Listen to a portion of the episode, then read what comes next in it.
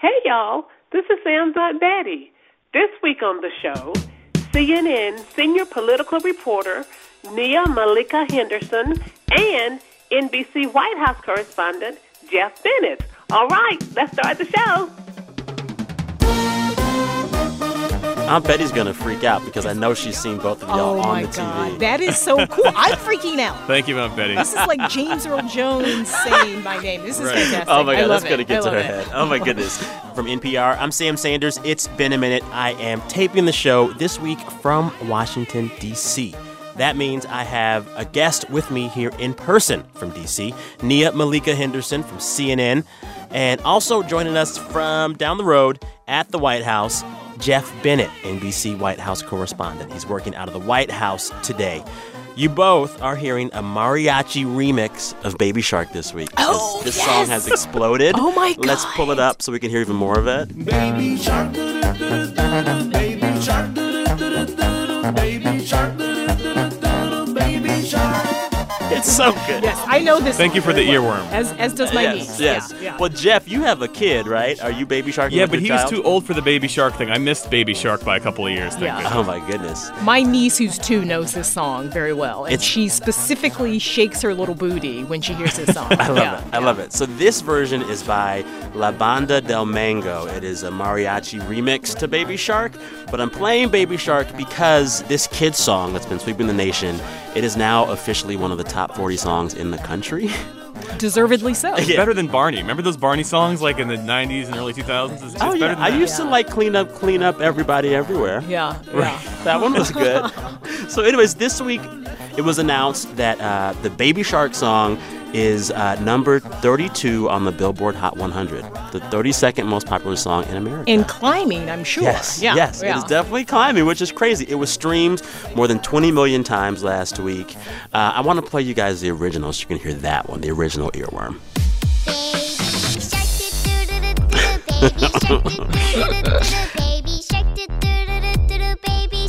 It is catchy. Yeah, it really is. It's catchy.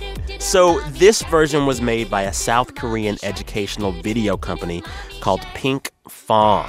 Um, and it really started to go viral over here when there was the Baby Shark Challenge, where people would do the dance themselves on Yeah. video, including people like Ellen. Uh, but I'm kind of annoyed that a song like this hits the Billboard charts because it shows how much the charts have changed over the years. Now they count things like social media likes, they count YouTube streams. So a song can make it big on the Billboard charts from YouTube now. Wow. So some four-year-old asking, you know, his dad to hit repeat on YouTube. Literally. is Over sending Baby over Shark up the again. chart. yes, that sends the song up the charts. Um, I went down the Baby Shark rabbit hole this week, and I actually found a German version from like 2007. In that version, uh, it's a lot darker, and at the end of the song, the shark like eats a person. Oh, God. I want to Even play a little worse. bit of that for Even y'all. worse. Yeah, yeah. Baby Baby It's really weird. Yeah, This yeah. sounds like the Migos version of Baby Shark. Baby Shark. totally. Kleiner Hai. Uh, I now have to pivot to a much more serious topic the news of the week. We are all going to describe uh, our week of news in only three words, but because I know what y'all cover and because I know what the news was like this week, all of our three words are going to focus on one topic. You know what it is The shutdown. the shutdown, Yes. the border wall debate. It's been, what, almost three weeks of shutdown? Yeah. now? Yeah, it has been three weeks. And a really weird thing, not weird, sad thing I saw Friday morning was that paychecks went out to federal employees with an amount of zero dollars. Wow. So you still got a check, but it was just blank. And or maybe empty. for a second you You were thought you were hopeful, like, maybe. oh, and then the zero. Oh, my goodness. Yeah, And you the- know what is so crazy about that? So there are, of course, those 800,000 federal workers who are directly affected. But then there are contractors, people who work on mm-hmm. contracts for some of these affected departments and agencies, mm-hmm. janitors, food service workers, security guards. They will never get paid. There is Yeah. no mechanism for them Yeah. to get paid back. That's crazy. Well, we each have three words about this crazy, ever evolving story. Uh, Jeff, because you're in the White House right now, waiting to hear whatever the Trump White House says today, you get to go first. So my three words, and they're alliterative because I figured why not? Yeah. Uh, symbolism, strategy, and suffering. Okay, unpack that. So the I'll start with symbolism because this deadlock has moved far beyond being about policy. This is really about politics, and it has hmm. been from the beginning. So, hmm. you know, funding the border wall is as much a personal victory for Donald Trump as blocking funding for it is for Democrats. Hmm. And the president all along has been concerned that if he makes a deal, if he compromises, or if he's seen as caving, he would pay for that. He would pay the price for that strategy comes in because the White House and the president all along have miscalculated. From the very beginning, when Donald Trump said he would be proud to own the mantle of shutting down the government over border security, there were Republicans who were in shock over that because they saw that as an emotional reaction, not a tactical one. And ever since then, he's been trying to find a way out of this corner that he's painted himself into. Up until the point where he thought that once Nancy Pelosi became speaker, that she might be more inclined to do a deal. She wait. He thought that she would be more inclined. Yeah. Does he know There- who Nancy Pelosi is? And, Or and, what who party the, she's and the in? caucus, right? I mean, the most diverse uh, caucus Yeah. that you've seen on the Democratic side. the side. Democrats sent yeah. people like Alexandria Ocasio She's Cortez not to voting Congress. for a wall, right? Yeah. And at one point, they were trying to play Schumer and Pelosi against each other. that ain't happening. Well, exactly. Mom and Another dad are a united front. yeah. But one of my favorite visuals of the dueling speeches about the wall this week was seeing disappointed mom and dad, Nancy and Chuck, uh, you know, giving their response. Not the best staging. yeah. No. Jeff, we cut, so um so your third word, Jeff, was suffering. What do you Oh, mean by third that? word was suffering for all the things we just talked about earlier about the federal workers who were, in effect, held hostage by all of this. What I wonder in all of this is why Donald Trump feels so obligated to please his base on this issue. Because what I keep saying to myself is, Donald Trump, where is your base going? They're not Right. going to go to someone else. Yeah. They like you. Exactly. They like you, and you're the one who said of your base that you Yeah. could shoot someone on Fifth Avenue Yes. and they wouldn't go anywhere. Yes. And I actually believe that's true. I mean, not literally the p- part about shooting uh, somebody on Fifth Avenue, but they are so emotionally attached to this president Yes. that it's very unlikely that they would, uh, certainly, they wouldn't vote They're for a go Democrat. They're Mitt not gonna- Romney in exactly, 2020? Exactly. Yeah, I think a couple of things account for this. Mm-hmm. One is that there really is no legislative agenda for the rest of the year beyond this wall, in part oh. because Democrats now control the House. So, in many ways, this border wall, border security It's is the only hurrah. game in town for the Trump administration. Yeah. And every off ramp that his aides or allies have tried to give him, you know, by expanding the deal to include DACA, maybe that's something that Democrats can get behind. We can do that. He has shut it down. And what I can't figure out is, short of declaring a national emergency, what is the end game? Like, what, what, what, what is the acceptable way out? Yeah. Nia, you have three words? Oh, my three words: one hot mess. And Me every yeah, week. yeah, right. And it really, I think, explains not only the situation that's going on here in Washington. Mm-hmm. Uh, it also explains the immigration system, right? The, the what is going on at the border is basically these folks are coming up from Central America and they are fleeing a crime and drug-ridden, uh, gang-ridden areas and Mm-hmm. in countries that are basically corrupt and in, in the pockets of a lot of these uh, drug cartels. And so they're fleeing, uh, coming here, women and children, some Mm-hmm. men obviously too, uh, and seeking asylum, right? And there's Yeah. nothing illegal about seeking asylum, and the, the, the the courts are completely backed up in hearing cases, and so that's one of the fundamental issues uh that's going on. Of course, the president wants to paint it very differently. Right.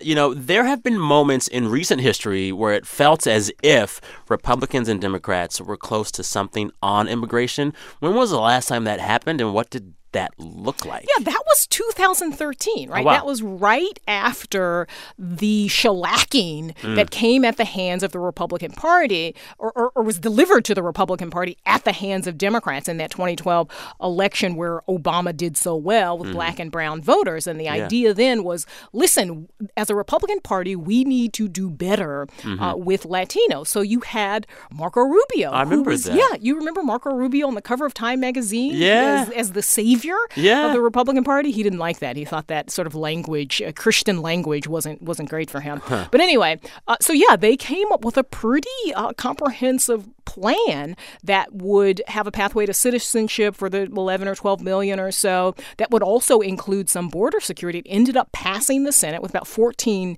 votes from Republicans, people like hmm. Lindsey Graham, people like Marco Rubio, people who aren't around in the Senate anymore, Yeah. like Corker and Flake and Heller and the late John McCain. So that was something that they felt like, okay, this is a great thing. Yeah. But of course, it never made Never it to the the floor of, of the House. And that was, you know, it was much more conservative. That's the thing about immigration is that it has always been the third rail of our current politics. Right. It gets even thornier when you have an administration, when you have a president who fudges with the facts. So that poisons the well of negotiation. And then if you add to the fact that the president started his campaign pitch by attacking undocumented immigrants, that's why Democrats are against the wall. It's not just the Right. fact that they say it's bad policy. It's symbolic. They say it- mm-hmm. it is the physical representation of Donald Trump's anti immigrant, xenophobic campaign pitch. So that's why Democrats have been dug in all along, Yeah. both on the substance of the thing and on the politics of it. Are they smart to be as dug in as they are? Because if you look back in these Democrats' votes, there have been Democrats before that have voted for border fencing and wall Yeah. under President Obama, under President Clinton, under President Bush. Like this has happened before, and Yeah. Democrats like Hillary Clinton and Obama have supported it. One of the reasons they, I think Jeff hits on a great point here, and, you do too, the idea that Democrats do have a past of voting for some of these uh, Securing the Fence Act or, or whatever. And partly it's because they were dealing with a broker like George W. Bush, right, who never demonized uh, immigrants, illegal immigrants, never was disparaging in the way that Donald Trump is. And that's the big problem here. They rhetoric can't be. changed. Yeah, I mean, they can't be seen as a party that is essentially co signing what they see as Donald Trump's racism. Right. I have three words as well. They are all about race. Yeah. And both of you have already said that, like, in many ways, this debate over immigration and the wall is about race. But what I found really interesting this week is how, in both their addresses, uh, Trump and and unlike Democrats, they kind of stripped race from the debate. Um, we did hear Trump mention race briefly in his address from the Oval Office when he alleged that illegal immigration hurts blacks. Um, but after that, he didn't address it at all. And then Pelosi and Schumer talked about how the shutdown's hurting Americans, but they didn't address race at all.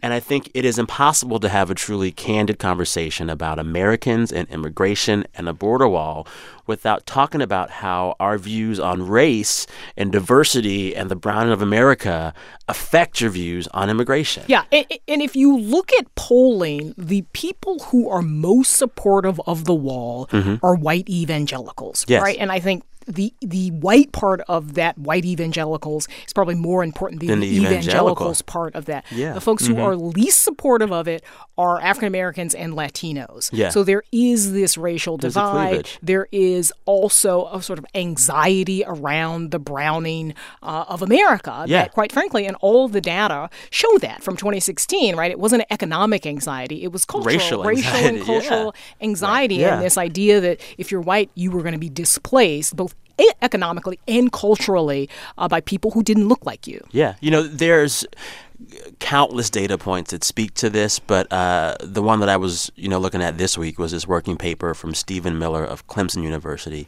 and he found The other that- Stephen Miller. the other Stephen Miller. Yes. Oh my goodness. he found that racial resentment is a much better predictor of your thoughts on immigration than any thoughts on economic anxieties. And I think that we are not doing our part as a country Yeah. if we don't have a conversation that also speaks to that. This is one of those things where I think Donald Trump benefits from the fact that he so often floods the zone with, with statements and even scandal that you often forget what he's already said about a given topic. Remember when Donald Trump called African nations S-hole countries? The thing that he also said that oftentimes gets forgotten is that the next thought was, why can't we have more people from places like Norway? Which I think is instructive.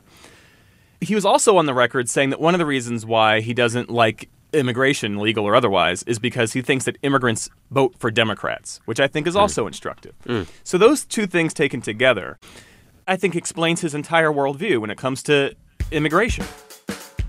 Well, on that note, we'll take a quick break right now. When we come back, we're talking millennials and the unique factors that make us all, me included, feel so burnt out.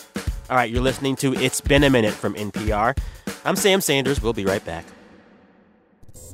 Support for this podcast is brought to you by Discover Card. You check things all the time, like your email or social media. But Discover asks, what about checking something as important as your credit score?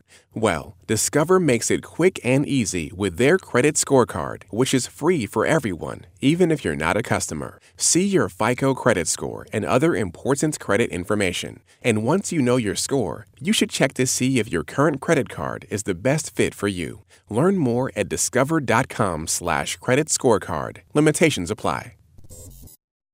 Support for this podcast and the following message come from the Annie E. Casey Foundation, developing solutions to support strong families and communities to help ensure a brighter future for America's children. More information is available at aecf.org. This is Terry Gross, the host of Fresh Air. I recorded an interview with Kevin Hart after he said he's done talking about the controversy that led him to step down from hosting the Oscars. But we talked about that and about the line between edgy and offensive comedy. You can find that interview now in the Fresh Air feed.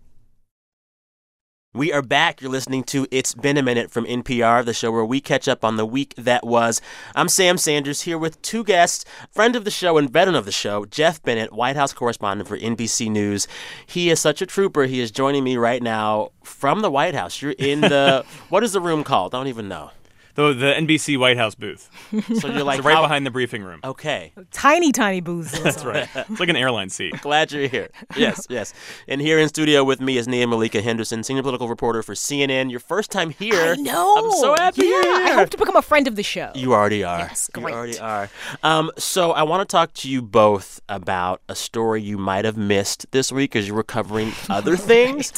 But my internet all week was consumed with conversation about one particular story from one reporter at one news outlet. Uh, I'm talking about this article from Anne Helen Petersen at BuzzFeed all about millennial burnout. Did you guys see this? Yeah. So the article is called How Millennials Became the Burnout Generation. And in this piece, Anne Helen basically argues that millennials are suffering right now from this unique and kind of constant state of burnout uh, that's really shaped by the economy and the internet and all these other kinds of things that are specific to how this group came of age. This article was big. It sparked dozens of response think pieces, thousands of tweets. BuzzFeed even made a quiz based on the article so we can all find out just how burnt out we are. I took the quiz. I got, got it. 33 out of 54, mildly burnt out. I want to take it. Take it, take yeah, it. I'm going to take this quiz. Yeah. I'm too burnt out to take the quiz. So all this to say, there was a lot to unpack with this piece. So I called up Anne Helen Petersen to talk about all the buzz and the arguments that she uh, sparked with this story on burnout. Hey, how are you? I'm great. How are you? I'm good. So um, let's talk about that burnout and talk about your piece, which I've been seeing literally all over the internet for a good week now. What do you mean exactly by that phrase? So, I think that what I was conceiving of as burnout and what most people conceive of as burnout is something that you reach and then you recover from. Mm-hmm. And so I really rejected that I was dealing with burnout in any capacity. I was like, no, I'm not burnt out. Like, I'm just working. You know, I keep working, so I can't be burnt out. And what happened was that I started doing a lot of reading on burnout and on like why I couldn't get simple errands done mm-hmm. and came to realize that the way I was thinking of burnout was wrong that it for millennials and uh, obviously for more than just millennials but specifically for millennials burnout has become our base temperature And it's like what I think you got at really well in the piece is that we simultaneously are overburdened by all these pressures and collapsing, but also still working. Yes. And that that is the maddening state that we're in. Yeah, it's that you reach the point of collapse and then you keep going. You know, it's like you finish the marathon and then you start running another marathon. Yeah, and, and and- like you you open so beautifully writing about how this can be manifested in what you call errand paralysis, like the small things that we just can't do. You know, can't file the insurance claim, can't go to the post office, and I was like, oh my god, it's me. Well, and the thing is, like that term sounds ridiculous, right? Oh, it like, totally sounds does. Like Those spoiled millennials. Such like, like such a bourgeois problem, right? This like, oh, I can't like mail my thank you card. But I think that everyone has has a to do list, right, in their mm-hmm. head, written out, whatever. And there's a bottom half of that to do list, and everyone's is different. Mm-hmm. But what happens is that that bottom half keeps not getting done. And it, it weighs on you in a, in a way that you internalize shame or just like failure, right? It's like, okay, I'm like killing it in my job. So why can't I do these other things that would either like make me feel good about myself or also, you know, like bring me closer to my family or make me a better citizen? like, you know, that sort of thing. Or even like, how can I find 30 minutes away from my smartphone to do a chore? Yeah, because you feel like I think oftentimes our being tethered to our phones, it's characterized as an addiction. And it's more that I feel like I have to be able to be accessible at all times to my boss. Like I always need to be checking Yes. Slack. Yeah. So that I can, even if it's just to like put a little comment in there so they know that I'm working. Oh, Someone yeah. I know calls this like LARPing your job. You're like, you're, you are, you are live action role playing your job. Yeah. And that is exhausting. It's and then that's why we're addicted to our phones. You outline some specific factors that affect millennials that lead to this type of burnout, you know, for our generation. And you write about how we were expected to kind of grow up with better lives than our parents, to do better than them. And we grew up in this time of relative prosperity, but then we were working in this economy, you know, post recession, where a lot of us are doing worse than our parents. And mm-hmm. that reality kind of also leads to this burnout. Explain that. Yeah, I think that a lot of us entered the job force at a time when those entry level jobs were no longer available. So trying to deal with that, right? Trying to figure out, okay, what is my path? Is there a path? Just blindly looking for some way to keep afloat and let you know to find a job let alone a career that will lead you towards something like a 401k or even the hope of ever retiring that mental load is something that we have been dealing with for a long time so i think that like we say that we're recovered from the economic downturn and that that works differently depending on where you live in America, what profession you're in, you know, how much student loan debt you have, all sorts of things if you're helping support your parents. But at the same time, that means that oh, some of us are finally getting job stability after 10 years. So we are mm-hmm. 10 years late, right? Yeah. Like we are starting adulthood Late. at 33 or Yeah. 35. Well, and then also it's like for me, I think a lot of it is the internet and our smartphones having mm. us always plugged in, while at the same time always comparing our lives with someone else's through like Instagram. But I don't know, mm-hmm. like, what's the biggest reason for you? Mm, I mean, the Marxist in me says capitalism, Mm-hmm. but I don't think we're going to overthrow capitalism. I think a lot of it has to do with just the veneration of labor and also like an old fashioned Protestant work ethic, which says Hmm. that like suffering is good. So that's really, really root and Mm-hmm. also speaks to the fact that like a lot of the criticism of the piece is that you know this is something that all generations experience. And I, I absolutely agree with that that burnout is not something that is unique to millennials by any means.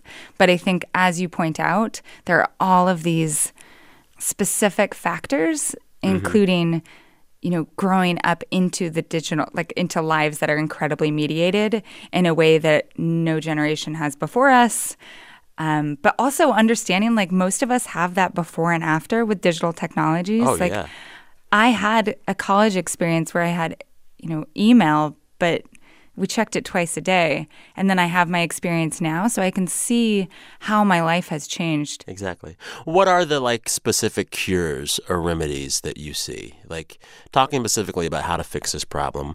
What is it for you? Well, I think you know um, uh, there was just a piece uh, published in the New Republic by a friend of mine who actually has been thinking about burnout for a long time. His name's John Malesic, and he burnt out of academia. He had a tenure track job and just left it. And what he writes about is that it's not just about curing burnout in yourself or trying to think about how can I alleviate these behaviors in myself. The real solution is thinking about how can I not create burnout in others as well. So, what things are you doing as a manager, as a member of a family, as a friend that are making others burnt out? And I think that Like what? a, like uh, like from the managerial perspective, not even just, oh, I don't expect you to email me back, but just there is no email after this time. Like we will deal with it when we get into the office. Yeah. Or trying to rely more on one on one communication, which actually, like, as much as, uh, millennials hate the phone or hate like you know skyping in person and that sort of thing like it takes less time and also i think creates less stress because it's easier to be explicit and to to not read other things into some, what someone's mm-hmm. saying. Mm-hmm. So there are things like that but also just in the home you know like i think a lot of women i know have shown their partners that mental load cartoon that i reference in the piece Yeah. that's about it's not just about dividing chores it's about who is carrying the mental load of trying to like make all the trains come in on time in our family home so once you make the other partner in the relationship aware of that they can be much more mindful about trying to help you with that as well. So yeah, I know that's all abstract, but I really do think that like just talking about it and having language to talk about it explicitly is incredibly helpful.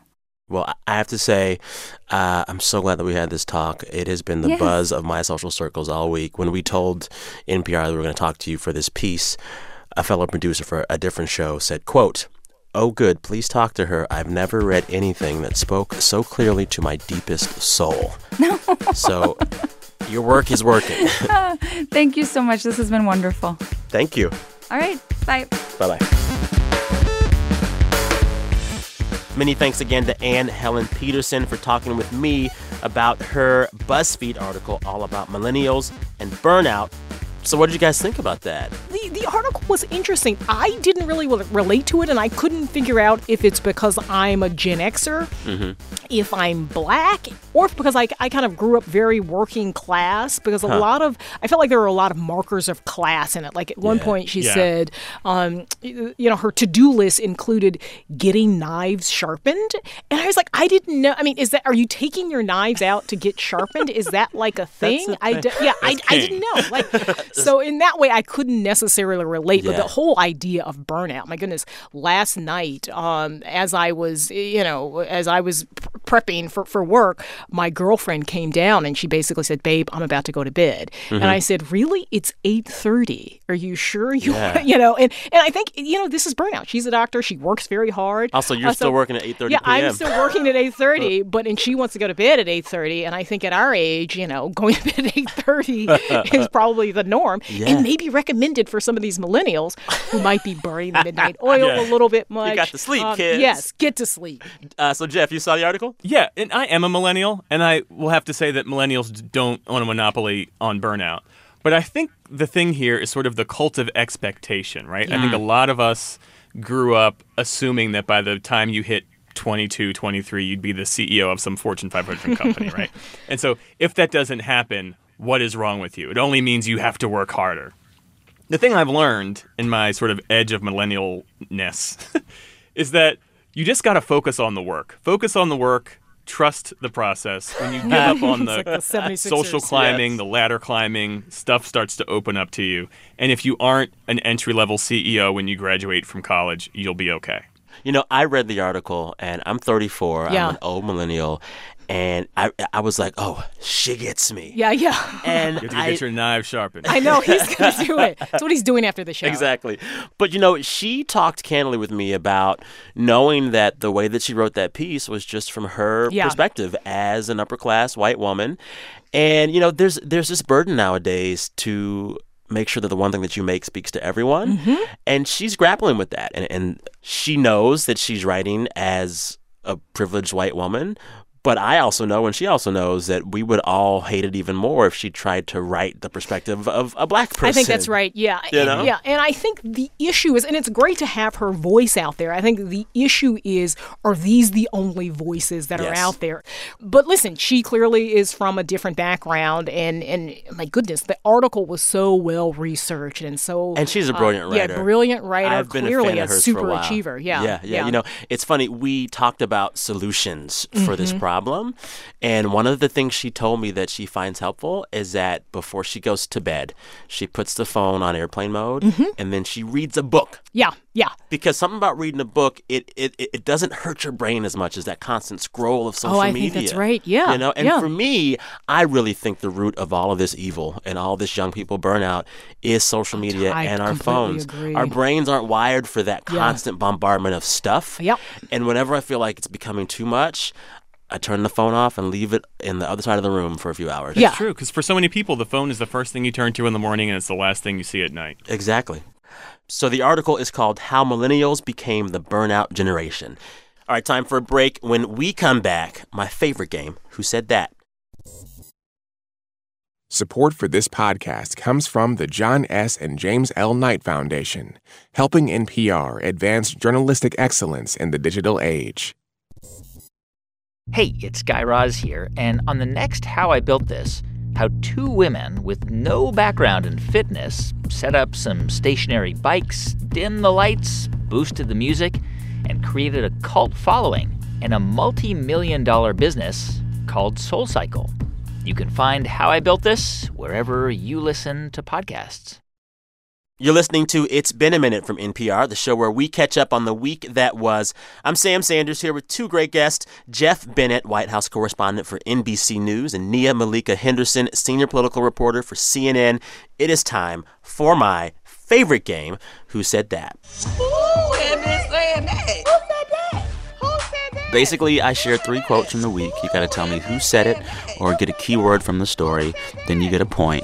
Uh, the winner gets, as you know, absolutely nothing. Speed round because Jeff has to run. He's at the White House right now. First quote is It is false and defamatory to suggest that blank does not use cutlery or does not wash his hands. Also, it is false and defamatory to suggest that blank lives or has ever lived in a basement, cupboard, or under the stairs. God, I have no idea. Someone who's always fighting with media. Donald Trump? Uh, someone who's linked to Trump and linked to Russia and linked to leaks about Russia. He lives in an embassy somewhere. Oh, yeah. Oh, What's yeah, uh, yeah. I, I can't- Julian Yeah, Assange. yes, Julian yes. Assange. Julian Yes. Assange. Wow, So we he- are horrible. It's okay. I will give that point to neither of you.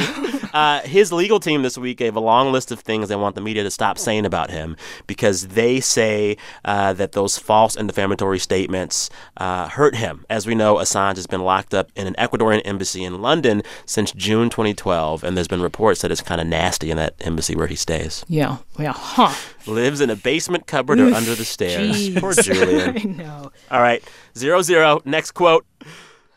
The sponsors of events need to get permission from people when they get them to take their picture next to products. Oh, I know this one. Tell me.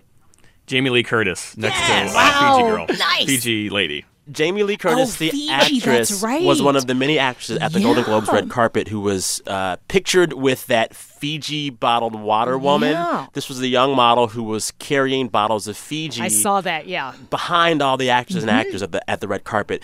In an Instagram post this week, Jamie Lee Curtis said, "I didn't like that." She said, "You should get permission before you put this SponCon right behind me." I did wonder how the I Fiji don't. woman ended up on the red carpet. Not just standing there, but standing there with a tray of Fiji water. And a pose Yeah, for the ages. yeah, ages. it's yeah. I And mean, it's pose. product. Yeah, product placement at its finest. She did her job. Right. Yeah, that's what she she, did her to job. do. Yeah, and I, I may have bought a bottle of Fiji yeah. water I mean, this such week. an iconic, Yes. you know, bottle of water. Yes. Fiji Yes. water is the best bottled water, I have to say. Ready? Last quote. You both will know this. So here I am at the dentist. Uh, Beto. Beto O'Rourke. Yes. Yeah, yeah, yes. yeah. Beto O'Rourke, former Texas Democratic congressman and potential 2020 candidate for president. He has been Instagramming live, uh, which everyone else is doing these days. Yeah. But this week he had an Instagram live of him in the dentist chair getting his teeth worked Possibly on. jumping the shark. It was a on bit much. It was a bit much.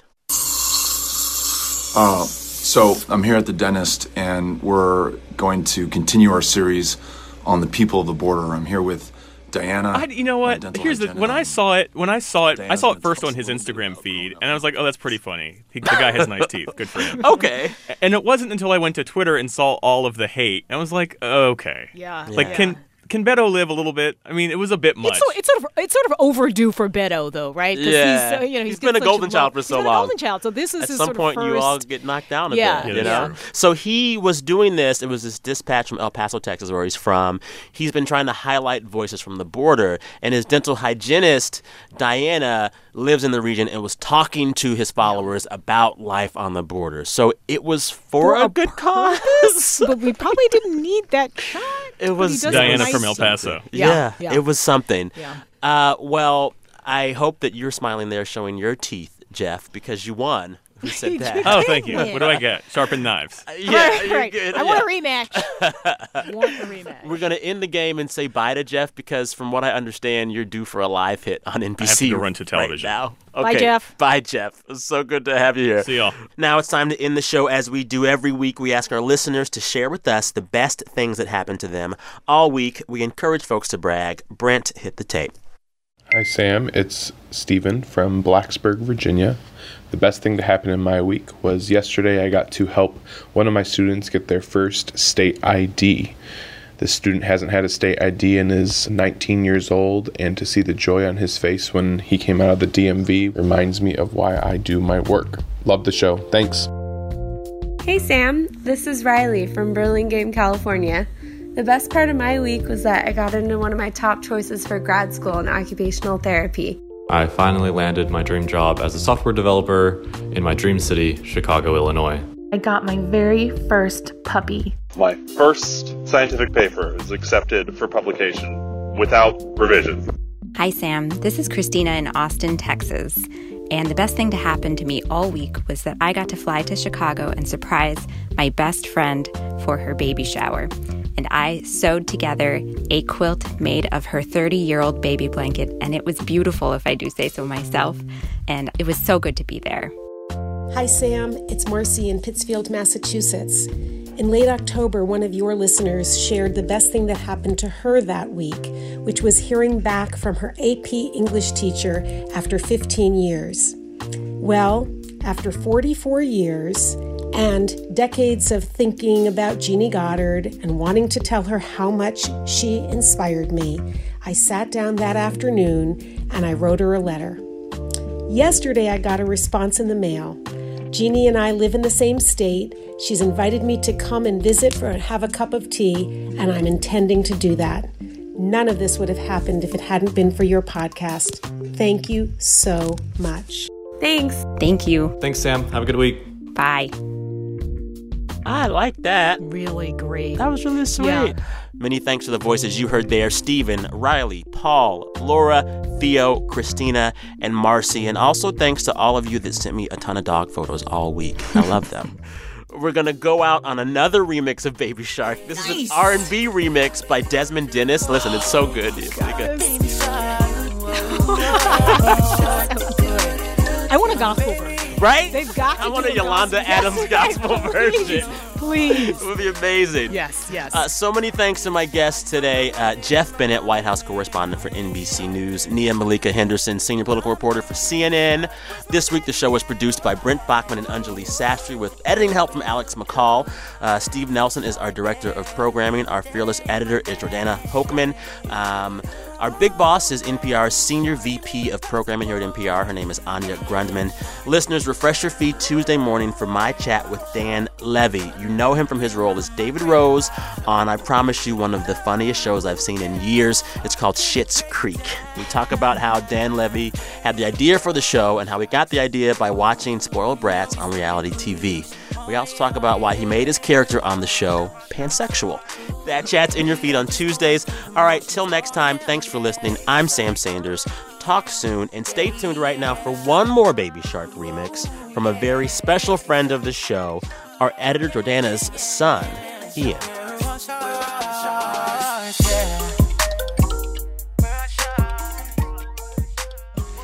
Okay. Drink some water, doo doo doo. Drink some water, doo doo doo. Drink some water. Eat some chicken, doo doo doo. Eat some chicken, doo doo doo. Eat some chicken. Have some melon, doo doo doo. Have some melon, doo doo doo. Have some melon. Have some have some some rice do do do do do. Have some rice do do do do do. Have some rice. That's good, honey.